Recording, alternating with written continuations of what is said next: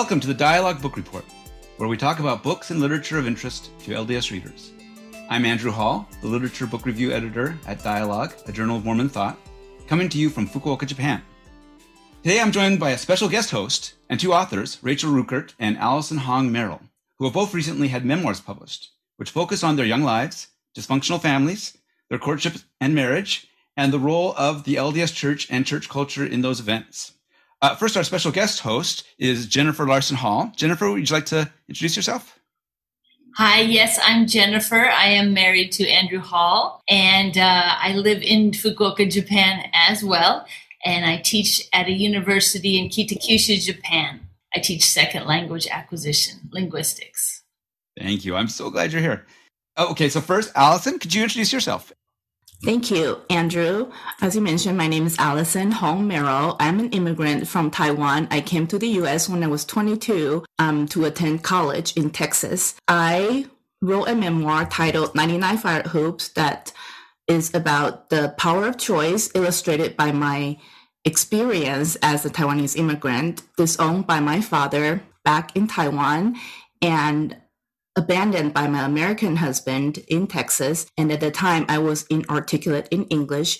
And so the memoir is about my experience in that horrible situation where I was homeless and penniless and familyless and voiceless in Texas, and where I was determined in that desperate moment, I wanted to take control of my life. I wanted to create a life that I wanted to live. And so that is the theme of the story is how I use that power of choice to make one right choice at a time to take me to where I want to be. Thank you. All right, and we will definitely get into some of those some of that history. Uh, Rachel, could you introduce yourself? Yeah, thank you again, Jennifer, um, Andrew, and Allison. It's so great to be here. I've been a fan of Allison's for so long. Um, so I am an editor, writer, and teacher living in Cambridge, Massachusetts. I just graduated with my MFA from Columbia University earlier this year. And my first book is called East Winds A Global Quest to Reckon with Marriage. So it's a coming of age story with a frame of a year long travel honeymoon backpacking with with my husband days after we had gotten married and I have an anthropology background. So I was researching marriage and wedding symbolism in the cultures where I immersed myself while also grappling with what marriage, particularly eternal marriage, meant to me, having a lot of ambivalence and a lot of fears and a lot of really not great examples of what uh, marriage was. So I'm also the editor in chief of Exponent currently. So I'm I'm always grateful to see. I feel like Dialogue is kind of a, a sibling publication. So thanks again for having us. Great, thank you. Since this is Dialogue and is focused on LDS issues, uh, maybe we'll start talk about what was the role that your experience in the LDS Church have and and, and church culture have on your decisions about marriage and some of the other big decisions that you talk about in in these uh, books. How would you say those ideas impacted the way you looked at things and the way that you were treated in your marriage? Allison, how about you? We'll start with you. So I grew up in Chinese culture. Chinese culture had, in my personal experience, conditioned women and girls to always wait silently for men's permission to speak or act. And I wasn't that kind of girl, that kind of child who agree with that conditioning. I was disobedient and defiant, and my parents' marriage wasn't ideal. They, well, now I look back, I feel like their marriage um, was a very typical Taiwanese marriage. And I say that with love in my heart. I wasn't here to criticize the culture or anything, but I just, like I said, I disagree with some aspects of the culture the way my father treated my mother, which was abusive, physically abusive. Mm-hmm. Like he would beat her when he was drunk and he would try to kill her. You know, he would have a butcher's knife in his hand and he would chase her out because she wasn't just going to stand still for my father to, you know, chop her head off. So, of course, she would run. She would run away from my father. And we lived in the ghetto. I grew up in the ghetto and we live in a very very narrow filthy alleyway. And my mother would run out into the alleyway screaming for help.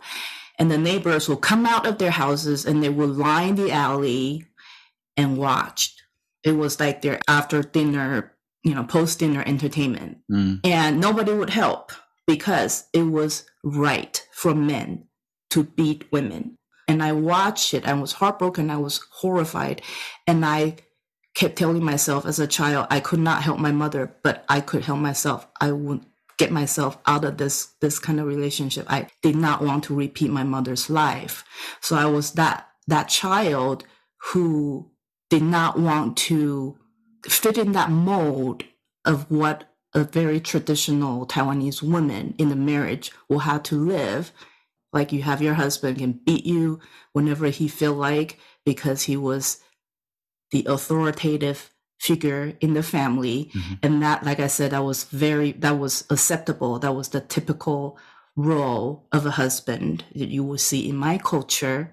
And then the missionaries from the Church of Jesus Christ of Latter day Saints came to teach my family the gospel. And they shared this brand new concept. At the time, I was only 13 years old. And that concept was brand new to me. I never heard of it, but I was fascinated and I was attracted to that concept of an eternal family. And they said that, you know, God has a plan for us and he has this plan. We, we know, we call the plan the plan of happiness. I, as a child, living through, you know, watching my parents maintain their marriage relationship when at any moment my father could have ended that marriage if he wanted. Not my mother, but my father. Mhm. You know, from that background, from that environment, to come and face this new concept of an internal family, of an internal marriage, I thought, can this really be possible? Can I have that kind of marriage when I grow up? Can I be in a loving family relationship with the man who loves me and I love him and we can be together forever? And I thought, I want that because forever or eternal, that concept to me is that my husband will not just end the marriage whenever he was drunk or whenever he was angry, but instead we will work together as equal partners and to maintain a very happy family, you know, family environment for our children.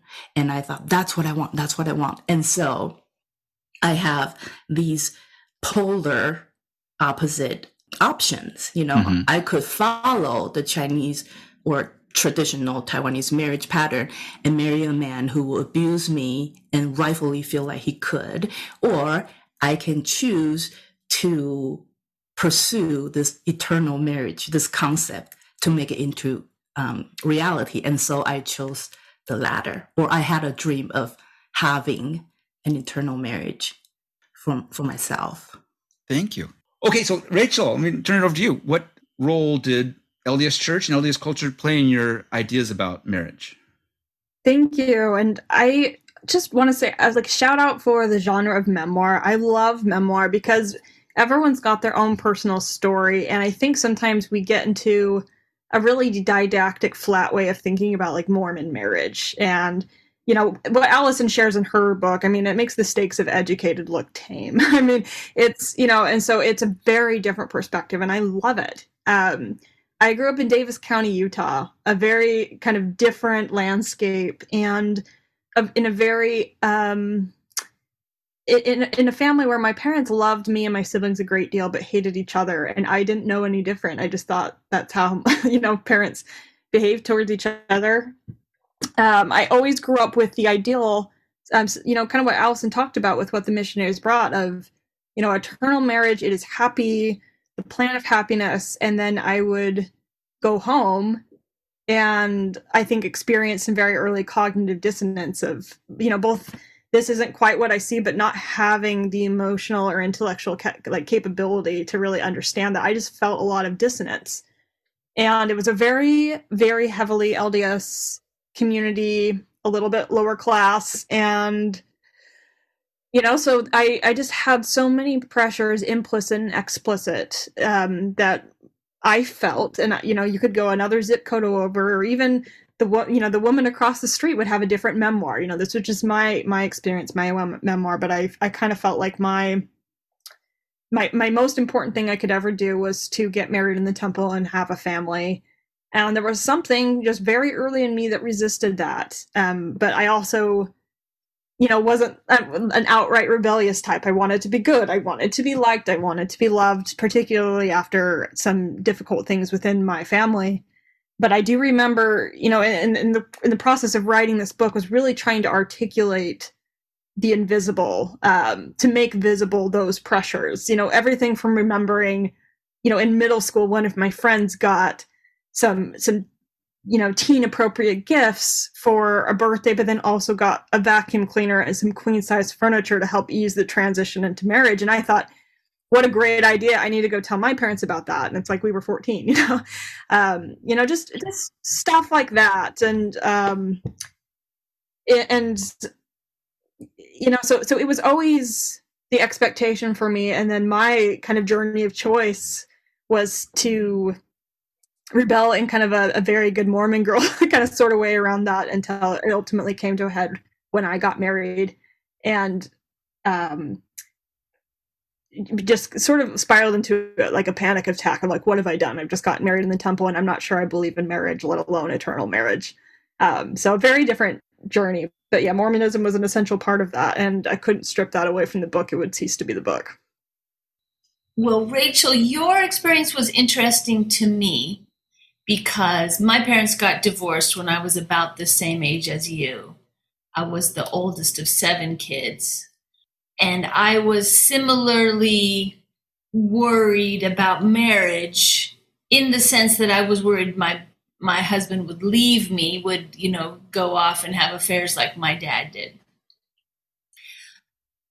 But I feel like uh, you had the addition of your mother, mm. who it sounds like was becoming, well, she had been abused herself. Uh, and she was very paranoid uh, and she became sort of more mentally unstable and ill. Yes. So you you you didn't. It felt like you didn't really have anyone to count on um, as you were growing up. To and I and I feel like I I, feel like that affected your uh, your feelings about marriage probably a lot. Um, I was really shocked you, you didn't go into it in your book, but you just said how, you you mentioned how your mom said, um, you know, lock your door. You don't, and don't sit on your dad's lap anymore, and lock your door at night. You never know what your dad will do. And so, I mean, you you had your dad, and I don't. That's right. I couldn't tell from the book like exactly what your relationship with your dad was later, but obviously he was gone. He was, at least you were living with your mom for a while. Um, and so you had to rely on her, but she was suspicious of your dad.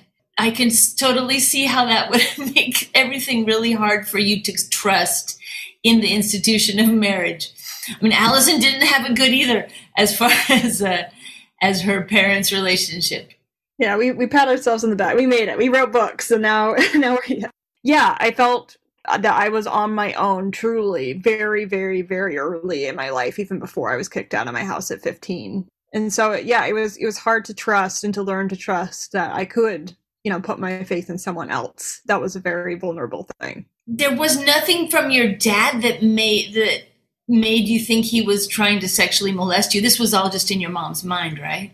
No, no, and my my mother's since been diagnosed with a delusional disorder, and it's it's a cousin of schizophrenia. And I'm actually her legal guardian. I became her legal guardian in my 20s. So she, you know, she is those those delusions of persecution were were coming, and so they don't have to be grounded in reality. Yeah, that came from her own experiences. Absolutely. She wanted me to be safe and innocent and good. And, you know, she loved me, and that was her way of trying to protect me. Rachel, how would you compare your experiences in, of kind of dating culture? You're both at BYU for a while, both undergraduates at BYU for a while. And BYU and also, is in both of our books. That's true. that's right. So, how do you remember? What, what's your feelings about kind of the dating culture at BYU and and the expectations about marriage. Uh, you were there. Sounds like just a little bit after Allison. So I wonder if things had changed a little bit in the time between. Yeah, Allison, do you want to talk about your experience at BYU? Yes, so I was um, I was at BYU from 1997 to 1998, not very long, but at the time, uh, the common phenomenon is that you will have. Well, I at the time I stayed at Deseret Tower.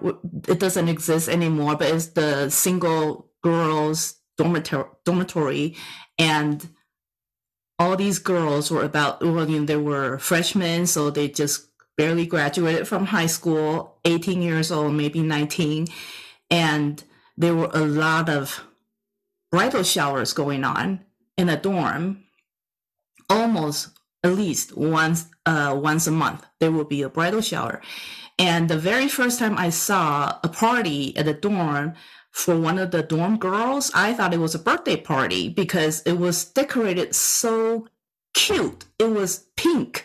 It was pink everywhere and pink, you know, the girls look pink too, you know, she she was like maybe 19 years old. And so I thought, oh, how sweet. She had a birthday party.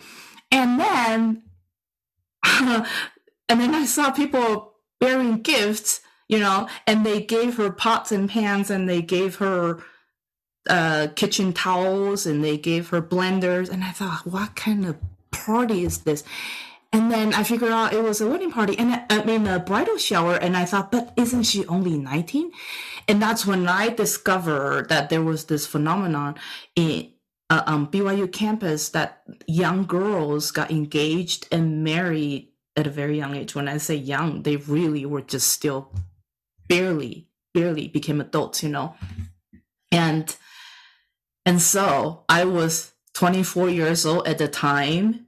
And I feel like this, I feel like a failure because I was 24, I was single, but divorced. Not just single, I was divorced, which means I failed a marriage. I failed a very intimate relationship with a man. And now I'm living with all these new adults who are entering a new phase in their lives, becoming a wife, you know, becoming a future mother. I, anyways, I was under that pressure of, well, I had to quickly find a husband too because I don't want to be left alone.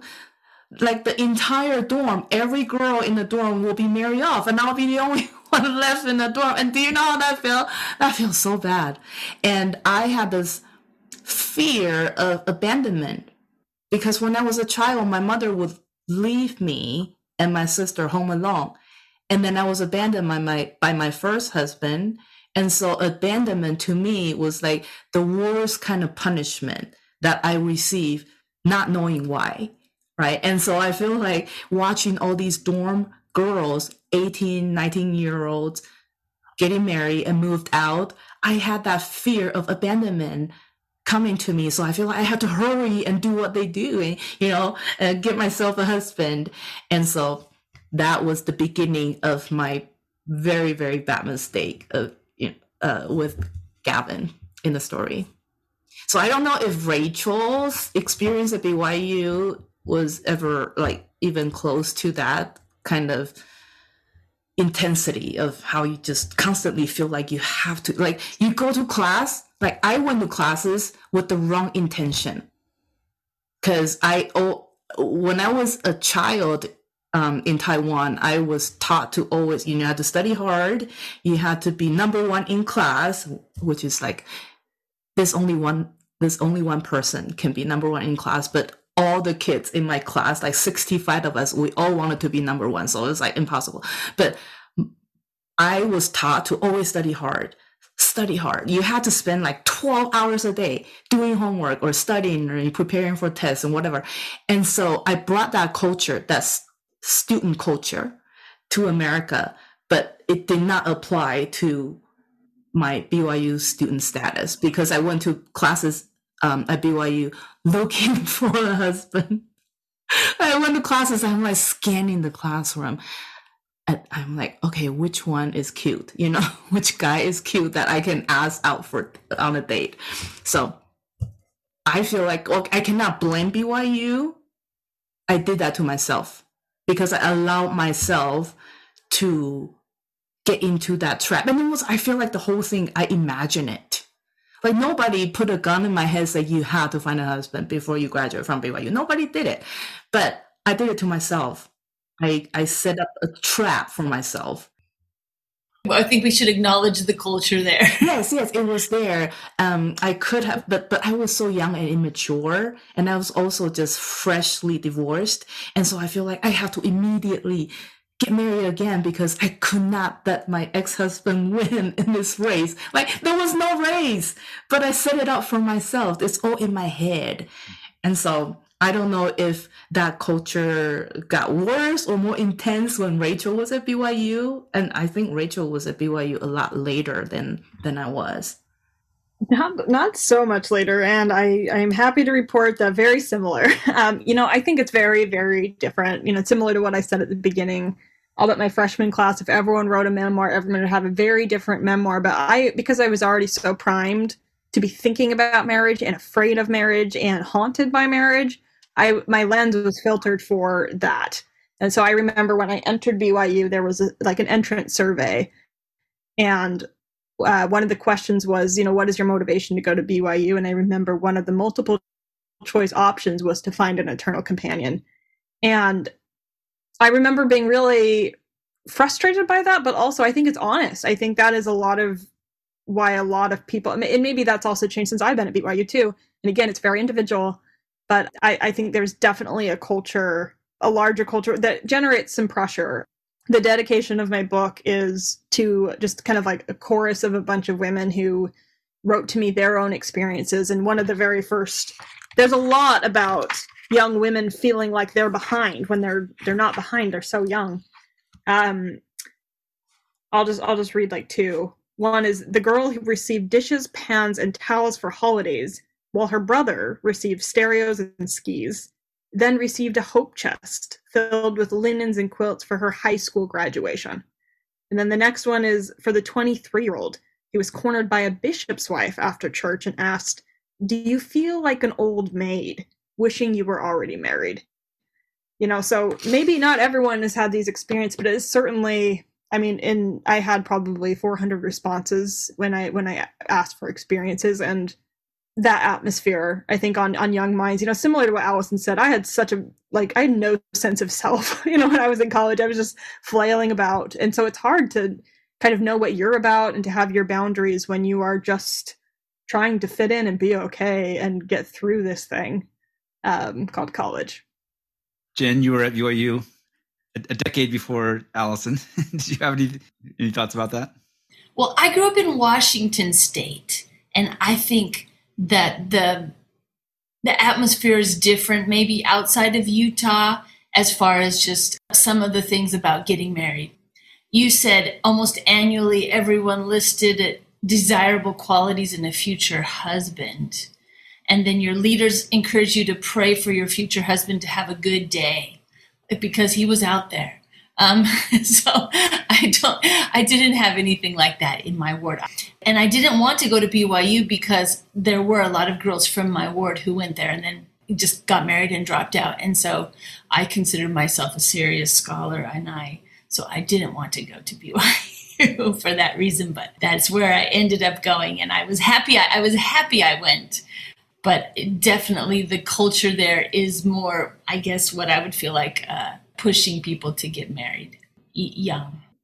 And, and one other quick thing I'll say on that, you know, I, I don't think necessarily, I mean, there are certainly explicit things, and I, I have tried to name some of those in my own life in my book, but I don't think pressure has to be explicit. I think it can be implicit. And I think even like my title and like East Winds and just, just you can't see air, but you feel its impact and you breathe it in. And so I think you know just just trying to reckon with that invisible has been really important in in at least me writing this book. So rachel in your book you feature your honeymoon trip with your husband where you mixed this long held desire to go travel around the world uh, with your honeymoon trip and you decided as your project you were going to study marriage all around the world. Um, so i'm interested both of you talked about kind of this early marriage and Allison talked about uh, both the Chinese, perhaps Chinese and LDS ideas about sex and marriage and how much it was talked about in the society and how much it wasn't talked about and and the, and the problems that caused. Uh, so maybe I'll ask both of you both uh, kind of LDS culture, the way it talks about sex and marriage, uh, the way that young women hear about it and talk about it, and you know the way it's taught in lessons. How did that impact you? And did you see other places in the world where you think that was done well? one of the reasons why I started traveling early um, in my life and chronically. Like I, I was just traveling at every opportunity, work three jobs, suffer, eat all the peanut butter, and go on the next trip. And then anthropology kind of gave me an outlet and hopefully a maturing of my motives for travel.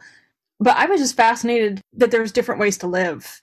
And, and I think it helped give me some distance to help see my. I, I st- it still took me years to be able to see my own culture with that kind of distance but I just loved seeing a refreshingly different takes. Among the Karen tribe in Thailand, I learned that they get married in black and blue because it represents sadness and how different that was from like the virginal fairy tale princess dresses, you know, that that are all over, you know, every summer in my Facebook feed. In India, learning that doubt is was something codified in their actual ritual and acknowledging and naming that. And that's a great story. Could you actually tell us about the, this Indian ceremony that you witnessed? Yeah, so you know India is so vast and so diverse, and so this is just the the Kannada speaking region of India. I I went to a Brahmin priest with my friend Chaitra, who helped me translate, to learn about a very intricate ceremony. And part of that ceremony, there is um, a rite called the Kashi Yatra, which is called the pilgrim place. And it, at some point during the wedding itself, the groom gets up and walks away and says, like, actually you know i want to study the vedas. I want to like gain more education. I want to go to the sacred city of varanasi. And the bride's father has to like go get him and say like you can go on a journey just take my daughter with you.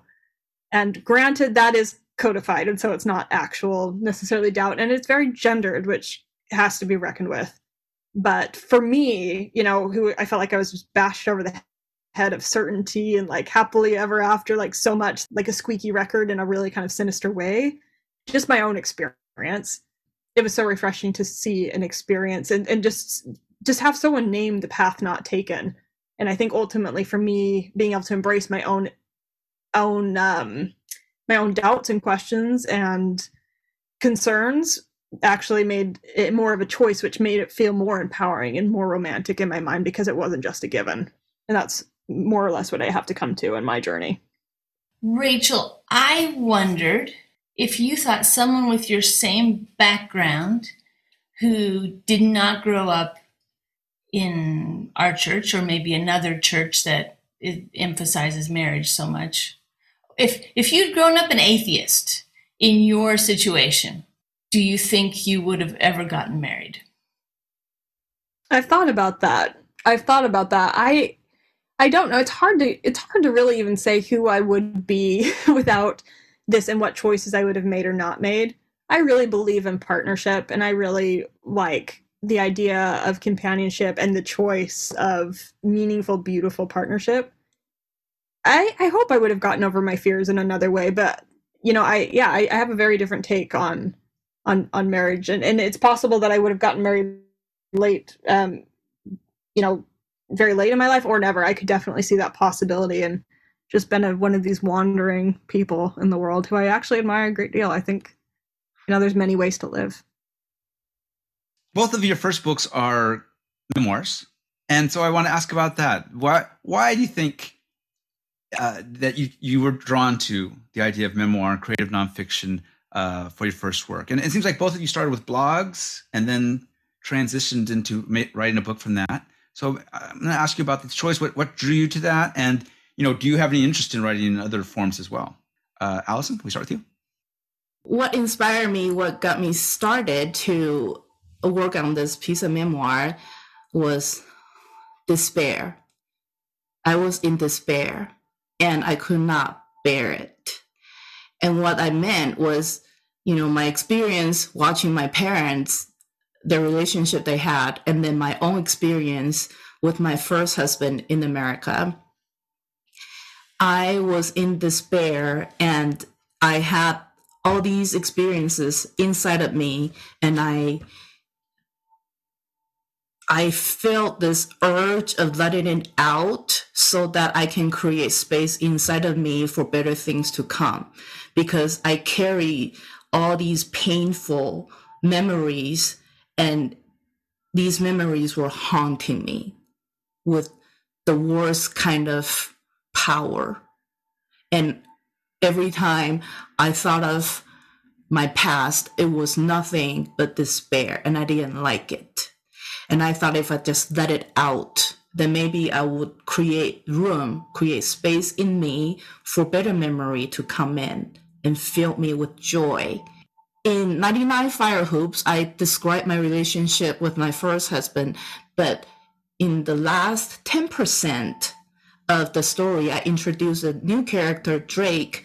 I eventually marry him, and he's my second husband, my current husband. We have three children together. And when, when our children were very young, well, we live in Utah because I met him at BYU. I met, hello, of course. So I met him at BYU. We got married and we stay in Utah. And we move around in Utah um, many times, but we always stay in, I don't know if it was coincidence, but I was always always the, the one and only immigrant, the one and only person of color on my street, in my ward, in my community, always. And so when our children were little, uh, they would go and play in their friends, you know, uh, neighbor kids' homes, and they would come home and they would tell me, "Mom, mom, mom, mom, Dave's mom is so awesome." Well, I know Dave's mom. Dave's mom lives like two doors down from me. I know her. And I just could not figure out why Dave's mom was so awesome that my kids came home and was like gushing about how awesome Dave's mom was. And then they said, so I, I asked my children, why is Dave's mom so awesome? And they said, because she speaks English. Well, apparently I did not speak English. But you know what? Kids kids have no filter. They don't say things to hurt you. They they just tell you what they observe. You know, they're very honest. And so I let it go because I did not believe my kids said that to hurt my feelings. You know, Dave's mom can speak English. So what? I speak Chinese really well, really well. And so then my kids started um, school and I would go and volunteer in their school, in their classes. And my oldest at the time was in kindergarten. He'd come home. He would come home and say, Mom, when you come to my class to volunteer, can you tell my teacher that you will not take my friends out to the hall to teach them how to read? Why don't you just do quiet work? Why don't you just, you know, cut papers, make posters, and sort books in their classroom library and grade homework? That kind of work. Like, just don't talk. And I thought, I can talk. Why can't I talk? Why can't I take your friend out to the hall and teach him how to read? He struggles with reading. I can help, you know? And he said, No, don't, because my friends made fun of me because you have an accent. So then his friends were making fun of him because he was an extension of me, you see, even though my child spoke perfect English, perfect five year old English, right? And also, my child would not eat the lunch I packed for him because he was embarrassed to open his lunchbox and there were chicken curry in there and there were like chicken dumpling in there and there were like pig intestine or pig hooves whatever. And delicacies okay? But he was so embarrassed because his friends had peanut butter jelly sandwich on wonder bread. And so he said i don't want to be so different. People like you know just made fun of me. And that's when i realized my children could not embrace 100% of themselves because they did not understand the 50% of them. They 50% of them, half of them is Chinese, but they had no understanding of that part of their culture. And so they were embarrassed. They wanted to get rid, of it. They wanted me to assimilate. They wanted me to be Dave's mom who ran marathons, who scrapbook, who, you know, all these things that my neighbors were doing. My kids wanted me to do that and spoke English. You know, I had to speak English without an accent. And so I thought if my children could just understand why is it that I have an accent? Why is it that I celebrate different holidays? Why is it that I dress differently sometimes? You know, and why is it that running a marathon is not important to me or scrapbooking? Yeah, it's, it's cute. It's fun, but I would rather do other things because I am me. I brought Taiwan with me. I left Taiwan, but Taiwan did not leave me. And because my children were an extension, extension of me, I have a right, I have this parental obligation to help them understand what I brought with me, what I passed on to them. And so that was the motivation for me to start writing down my my story, my experiences in Taiwan. And I started out with the blog because I did not have friends in the neighborhood at the time, you know, because I was different. So every night after my children went to bed, I put them to bed at about 8 p.m. And then I had about two hours every night to myself to do whatever I wanted. And because I did not have friends, I would rearrange furniture in my home. I would try to move the couch from the living room in the basement up to the second floor in a different room. And of course, I couldn't do it on my own. So I would ask my husband to help me move the couch.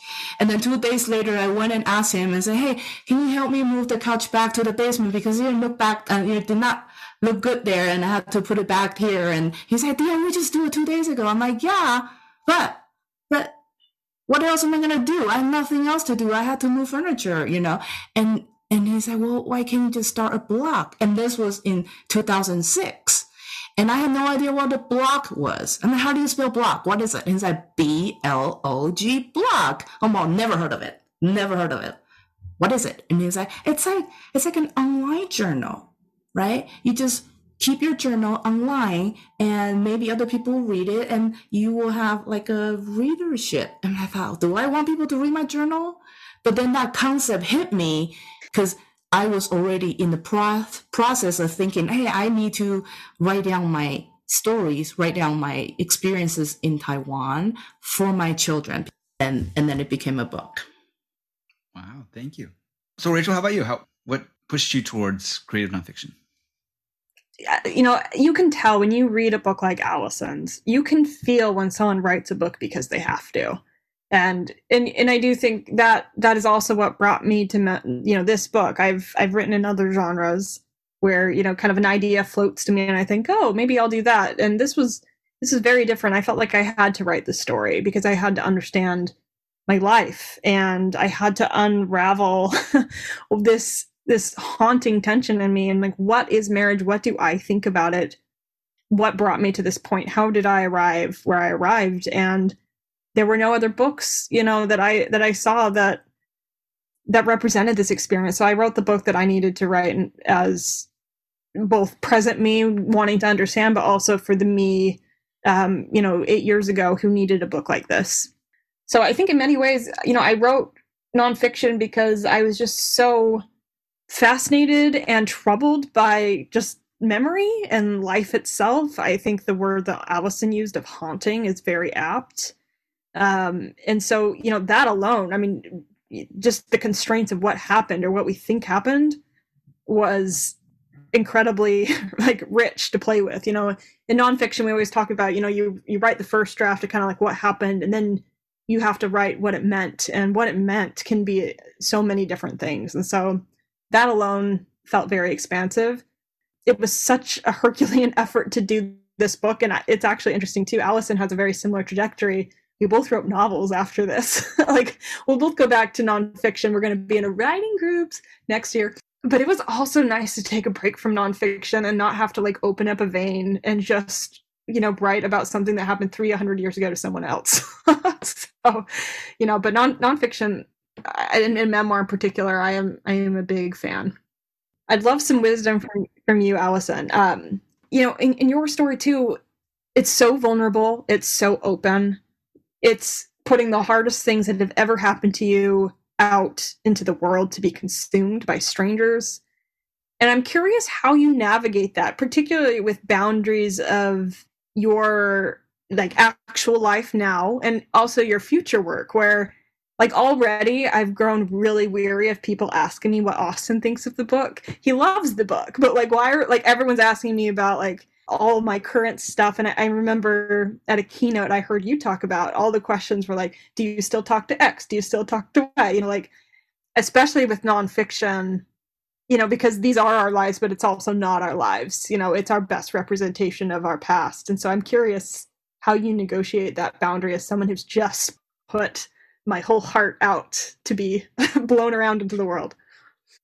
That is such a wonderful question. So for me, I always look at it this way when people ask me personal questions because they have finished re- reading the book, right? And then like, well, have uh, do you still talk to your ex, and how how does he respond to this book?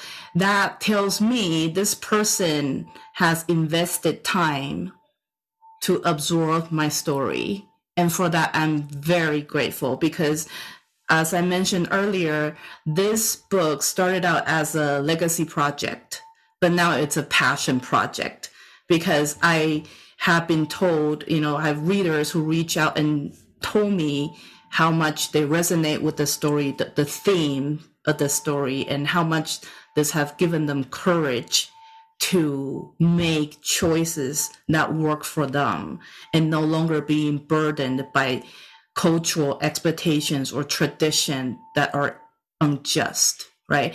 And so I appreciate people's investing time and energy to read my book. And so I feel like if they ask me personal questions, it's because they are interested. They are interested. They pay attention. I don't want to say I'm an attention seeker, but in a way I was, because that meant my voice was heard you know my story was accepted and and people accept your story in different ways. It can be positive it can be negative people might come to you with negative reviews but that's okay. For them to have negative review or opinions about your book that meant that person has spent the time to read your story and i think that's a gift that person is giving me to read a book you know 300 pages. That probably will take that person maybe three hours three days three weeks i don't know. But that's the time that person is willing to set aside from his busy schedule to be with me and my story. And so i always tell them thank you thank you. And it's okay if people don't like my story if they have bad things to say about my story because we cannot please everyone we can only tell our truest story tell the truth, tell the truth, and tell the truth and answer their questions with truth. And then just be happy with it. I'm my own boss, meaning I write and I communicate with my my brain. My brain works with me. Every morning I check in with my brain, my boss, and I say, I'm here. I'm in my desk. I am ready to work. Are you ready? And my brain and I will be like, Yes, I'm ready. So start writing. And I do that every day. Well, I try to every day. But what I'm saying is, I check in with my mind, right? And then by the end of the day, I clean up my desk and I leave my home office. I go back to my family. That is my another life. I have a writing life, I have a family life, and my family life is so much more important to me, means so much more to me. And so my focus is on my family. If people don't like my writing, if they don't like my story, and they want to trash it and trash my hard work and effort, that's okay because I always, at the end of the day, I go back to my family. My family loves me. I love them. And that is what matters to me. That's such a great frame. Thank you so much, Allison. That's a great way to think about it.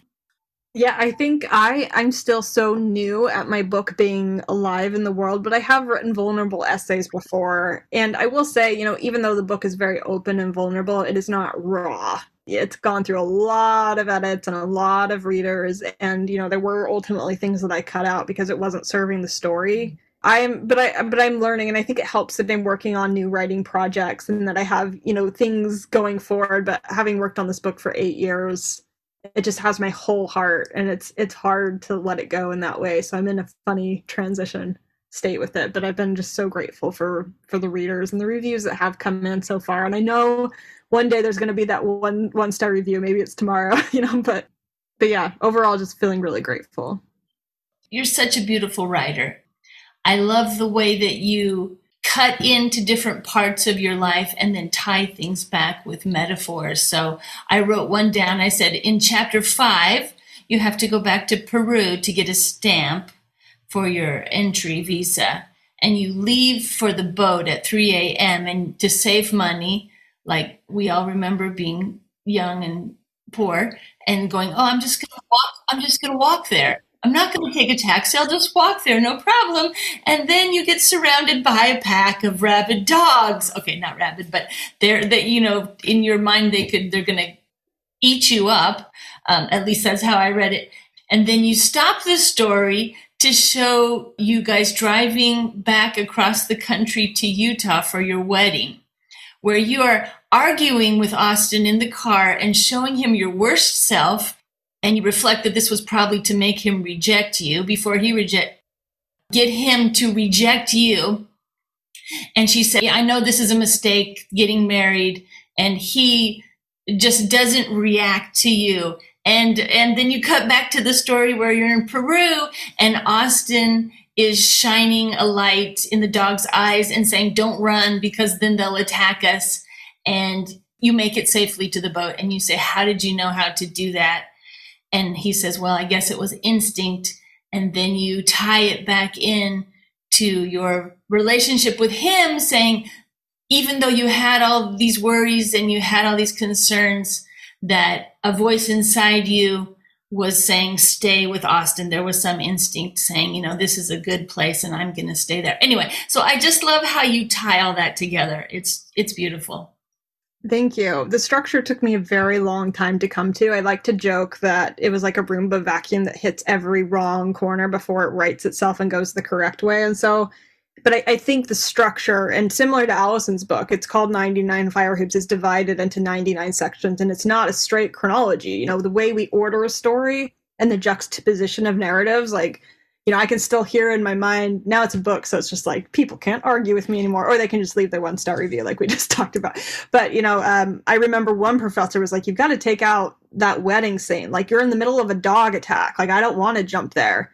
And I went back and forth, back and forth. But so much of the structure of my whole book is a back and forth, and I think for me, those circling dogs was very much me, like my mind circling a circular argument with Austin and and and it also had a, a, moment where austin had said you know just remember i'm sorry for everything in advance. And then we're like in this moment and he kind of like i've never been so scared. I really do think we actually we could have perished as my grandparents would say. Um, and he kind of saved my life. And so you know it it worked for me. That juxtaposition helps me say things that i can't necessarily put in words. There's there's a lot of a lot of metaphors in, uh, contained in there it it did remind me of of of um, car trips with Andrew, where uh, when we were first married, they were the worst place. We the trap, I, trap, and and and and Andrew does not cry. I've seen him cry twice in our thirty year marriage. Once when he had um, the chicken pox, and he cried at a movie, and the other time was when I was so mean to him in the car that. he, he, he cried because I was so mean to him. So I could totally relate to this. I'm glad I'm not the only You're one. Not the only one. but you know, really, I think like the more I and you know, and even observing family members, I think cruelty and anger and sharp words are really just a projection of pain and just saying like I want to be heard, I'm not heard, I'm not heard, I'm not heard. Um, and there are definitely more mature ways of going about that, but um, but yeah, it's definitely the car rides are difficult. they still are. okay, so Allison was had a had a question for Rachel, right? Yes, Rachel, you're such a wonderful uh, master writer. What would be your number one advice to anyone who wants to become a writer? Oh, I would so much rather you answer that and I could listen. I think for me and and Allison, this actually this is a sideways. This is something that you've given me too as a gift. But uh, I've once heard it said that to become a writer, you need just an enormous amount of grit and perseverance. And Allison and I both had very wonky journeys to publication, and it takes grit. You just cannot give up. You cannot give up. And I think a lot of really really talented writers just don't put in the work or they just give up um, and you can't. You you just can't. That is really the difference is someone who's willing to just keep pushing through every single rejection you know no matter how many or how many times you're crying at the keyboard. Like you know you just you just got to believe that there is an end to this and there's a reason you're doing it even if you don't know at the time why that is. Well i have some i have some common wrap up questions. Jennifer did you want to ask any questions before i go to that? Yes so I read the questions for book groups in the back of your book. One of the questions was Was this a love story? And who was it a love story to? Here's a quote from your book. It says, It took me years of writing to realize that this book was a love story. And I thought, this is a love story to Austin. He seems like an awesome guy, a lot like my own husband. And I thought it was a story of coming to learn about yourself and seeing what a steady and wonderful person he was and how you navigated that whole thing. But then later you said, I didn't have to marry Austin. I think I would have been just fine not marrying Austin or anyone. And when I read that, I thought, that doesn't sound like a love story to Austin. So I guess I want to know the answer. Is this a love story? And if so, to who? Yeah, I think this is unabashedly a love story. And I think for me, even just dissecting, like, marriage does not equal the epitome love story. It's something in my own head I've had to kind of. I mean, even just in my friendships, like, I love my friends. I love my friends. You know, there's so many kinds of love. But yeah, I think this is unabashedly a love story, definitely to Austin and honoring this year that we took together just some of the most incredible experiences of my life and the way that we entered into this partnership and the way you know he kind of helped me have a foundation from which I could finally really grow and face my traumatic childhood. In putting these two books in conversation, I think Allison's book is also a love story. You know, yes, we have these partners by the end, you know, that we've made, you know, our journey to find, but I think it's also a love letter to our complicated families. You know, no one's being just totally thrown under the bus here. I think it's a love letter to my mother, as hard as that is. And I think it's also a love letter to my young self. I really do think, you know, whether it's me or even the women in, in the dedication section uh, who shared with me their stories that were similar and some different, some totally opposite. So much of the gesture of writing this book was giving my younger self a voice and you know going back and holding my hand and saying like you're okay. You are enough. You're going to find your way. You know this life is yours not what anyone else has said it needs to be.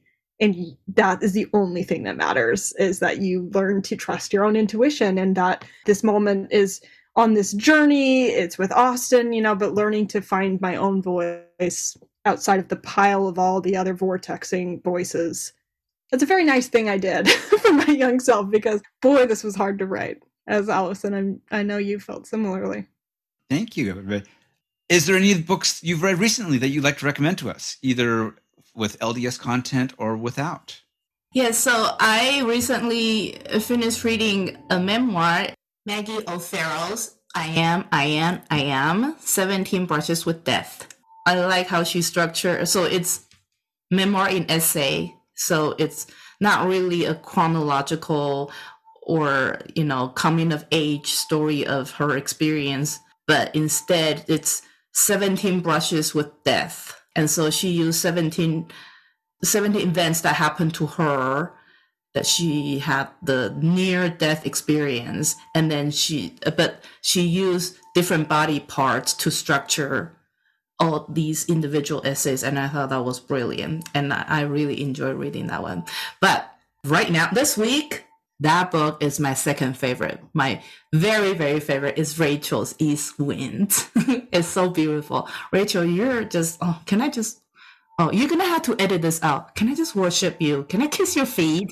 Are you so wonderful? oh I, I found you first. I found you first. You know, Allison, Allison email each other mm-hmm. every single Saturday and just give like a check in. We call each other accountability partners and we just say, like, what was the high from the week? What was the low from the week?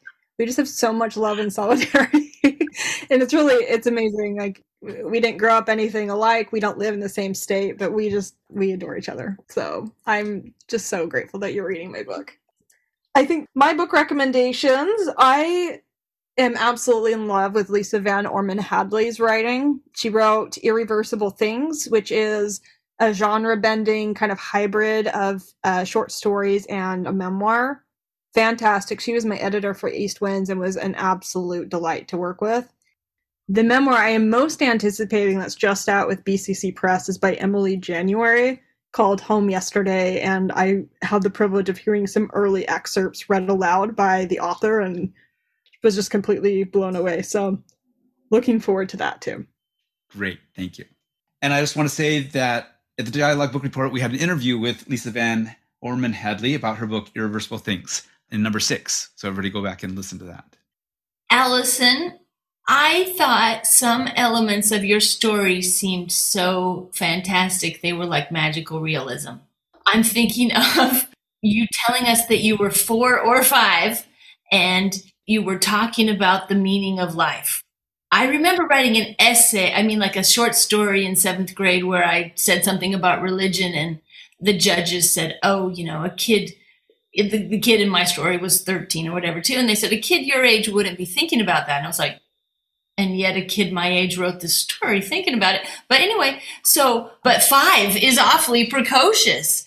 And I know, we know we live in Asia. We know what a big deal it is to uh, get into the prestigious universities and to get high scores on those uh, tests that everybody wants to be number one at, like you were talking about. And you did that even though you were raised in a slum and didn't have a lot of family support. So I wondered if you if you even thought about that as sort of almost feeling like magical realism inside your memoir.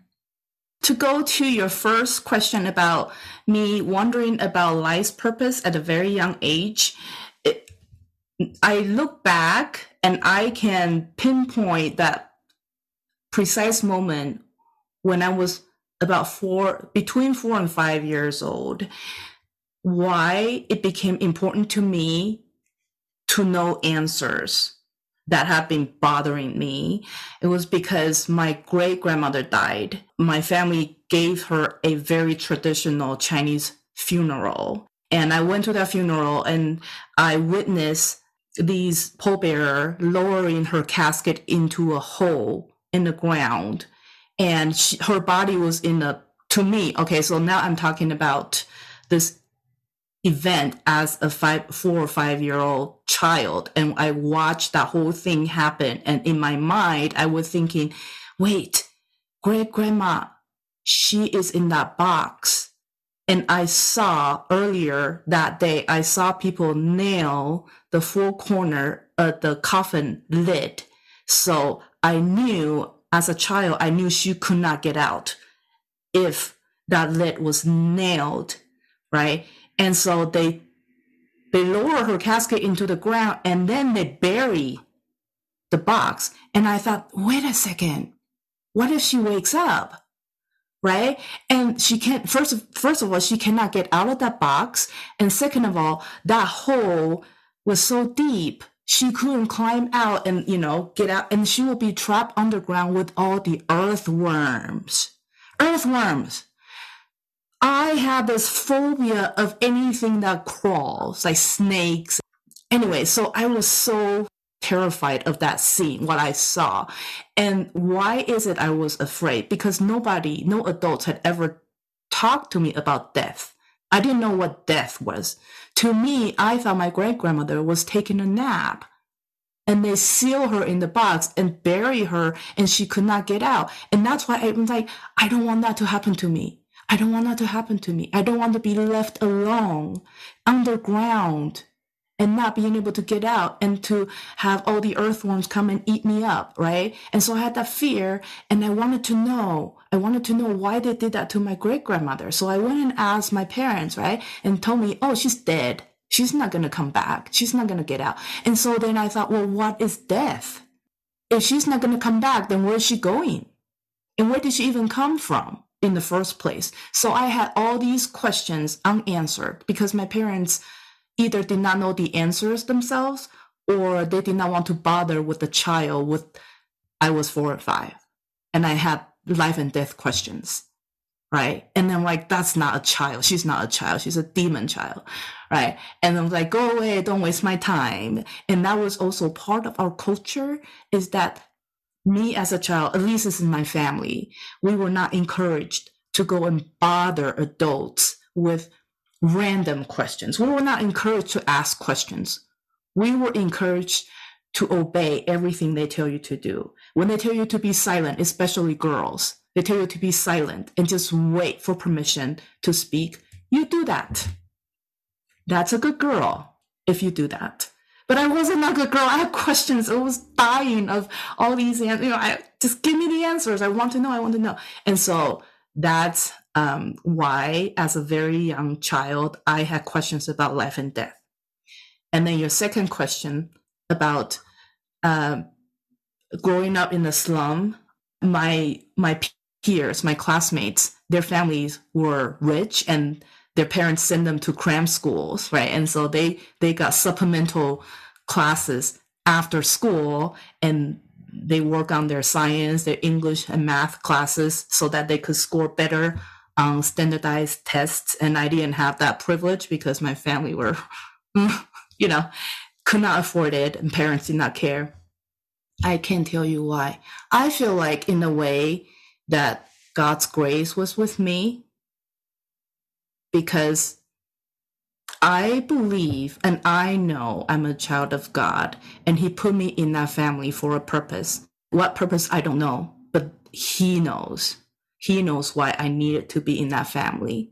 And he has been watching over me all these years and he doesn't have that intention of abandoning me because my parents could abandon me my ex-husband could abandon me people could easily abandon me if they want to but not god and so when i was in that helpless place where the adults who were responsible for raising me for helping me educating me guiding me and they were not doing their job God was going to step in and say, Let me help you. Let me take you to a better place. Give me your hand. Let me hold your hand. And let's go together. Walk with me. Right. And I feel like that's that's how I feel. And it might not be true. It might just be my imagination. But I imagine it in this way to comfort and console that little child inside of me, that inner child who'd been injured emotionally and wanted to be held by the hand. And so I imagined God was holding my hand. And I imagined He was the one who helped me pass the tests, who guided me to America. But life wasn't always going to be perfect, even if God was walking with you. He was just there so you know you're not alone. But you still have to face challenges. You still have to make choices. But He will always be there right next to you. I'm not behind him like Chinese women were supposed to walk behind a man on the left side. No, I'm right with God, right? Right next to him. And he's holding my hand. That's what I imagined how I was able to pass tests without going to cram school. Having a reading disorder and struggling so hard with reading and writing and all that, and struggle with so many things, could not see right? Because I had poor eyesight. My parents didn't know. And so I had all these health problems untreated. But here I am doing my best, trying to live the best life I can. And so nobody asked me this question. I hope it's okay. I answered when I was writing 99 Fire Hoops, and there were some parts in the story where I revisited very painful memories. And I had to conduct an imaginary interview with these characters who had hurt me in the past in real life. For example, Cameron, right? So I conducted imaginary interview with him and it's like what we're doing right now. We're talking, we're talking. And so I imagined the situation where I'm sitting across the table from him and I ask him, Cameron, why did you abandon me? Why did you do that? You knew I would not be able to survive. You knew that. That's why you left. But tell me why. Did you really want to hurt me? And of course, this is an imaginary interview. I was not going to get any answers from him. So I had to come up with, so I'm talking to myself right here. Okay. So this experience taught me that it's best to assume that everyone is doing his best. Perhaps at that moment when Cameron finally decided I'm going to abandon Allison. Maybe that was the best he could do because maybe this marriage to him was dead and he had he had to get out. And when I had that revelation, when I had that imagined answer that oh that's the best he could do, I wasn't hurt anymore because he was doing his best. How can you blame somebody who is doing his best? And then when I had this imaginary interview with my mother who is dead. But I imagine having this conversation with her and ask her, Mom, why did you abandon me when I was only four years old? I needed you. Where did you go? And I imagine her just telling me, I had to go because I could not stay home with your father because I was so hurt. I had to save myself so I can come back and save you. But I couldn't tell you that you would not understand. You were only four years old. And so when I had that imaginary answer from this interview, I thought, oh, there was pain that I could not see. It was deeply inside of her. She was doing her best. She was not the worst mother in the world. She was doing her best. And so then I would not be so hurt anymore because how could you blame somebody who's doing her best? And so I feel like that's what saved me. That's what saved my sanity. That's what saved my emotional mental health is I imagine everybody is just doing his or her best. And that's what I can do too. Just love them, accept them, even if that's false, even if that's untrue, but you have liberated yourself from the hurt and you can move on and you can create a better life, a happy life for yourself. And that's beautiful. I love how both of you had so much grace for the people in your stories. Some very difficult people, some people who did cruel things, but you both were always trying to, you know, look at the story from their point of view and understand why they might be doing these things. I, th- I thought that was a wonderful part of your books. And let me just say for the listeners that I highly recommend both of these books. I think they're both beautifully structured, they're amazing stories, and I'm very excited for more people to be reading these books. Thank you for listening to the Dialogue Book Report. This show is produced and edited by me, with additional editing and music by Daniel Foster Smith. Our content manager is Emily Jensen. This show is part of the Dialogue Podcast Network, a collective of independent podcasts who promote inquiry and discussion of all aspects of the LDS tradition, thoughts, and arts and culture, including wonderful shows like Face in Hat, featuring Aaron Brewster and Eric Jepson and their great discussion of theology and how the world works. Find out more at dialoguejournal.com slash podcast network. Rachel, thank you so much for joining us. Thank you so much for having us. It's really great to be here. Allison, thank you so much. Thank you so much for having me. Such a great honor. And Jennifer, thank you for being such a great guest host. You're welcome, Andrew.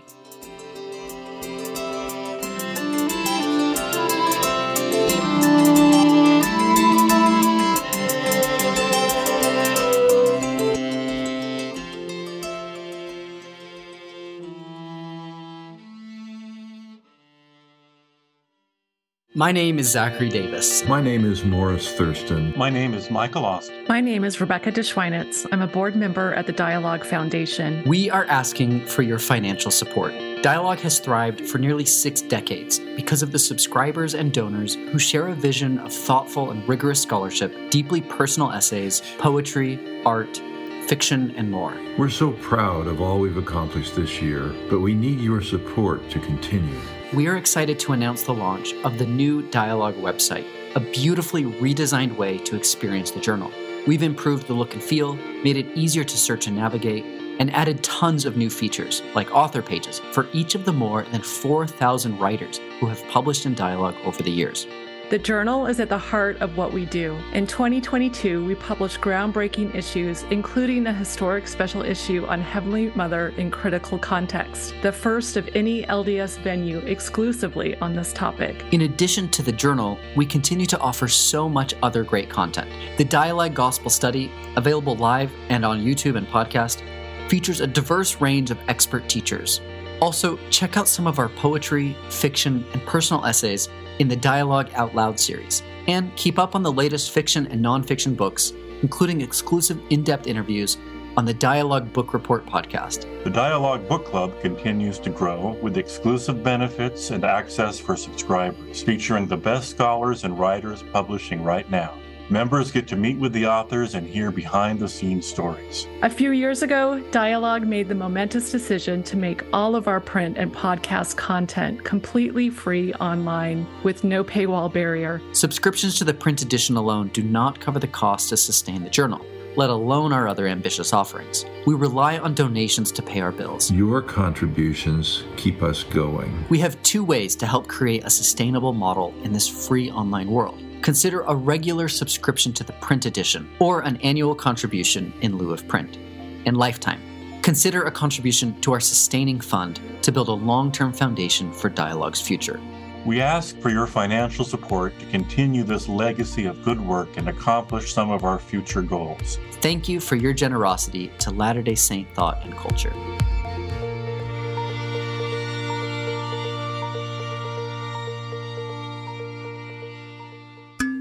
Dialogue Podcast Network.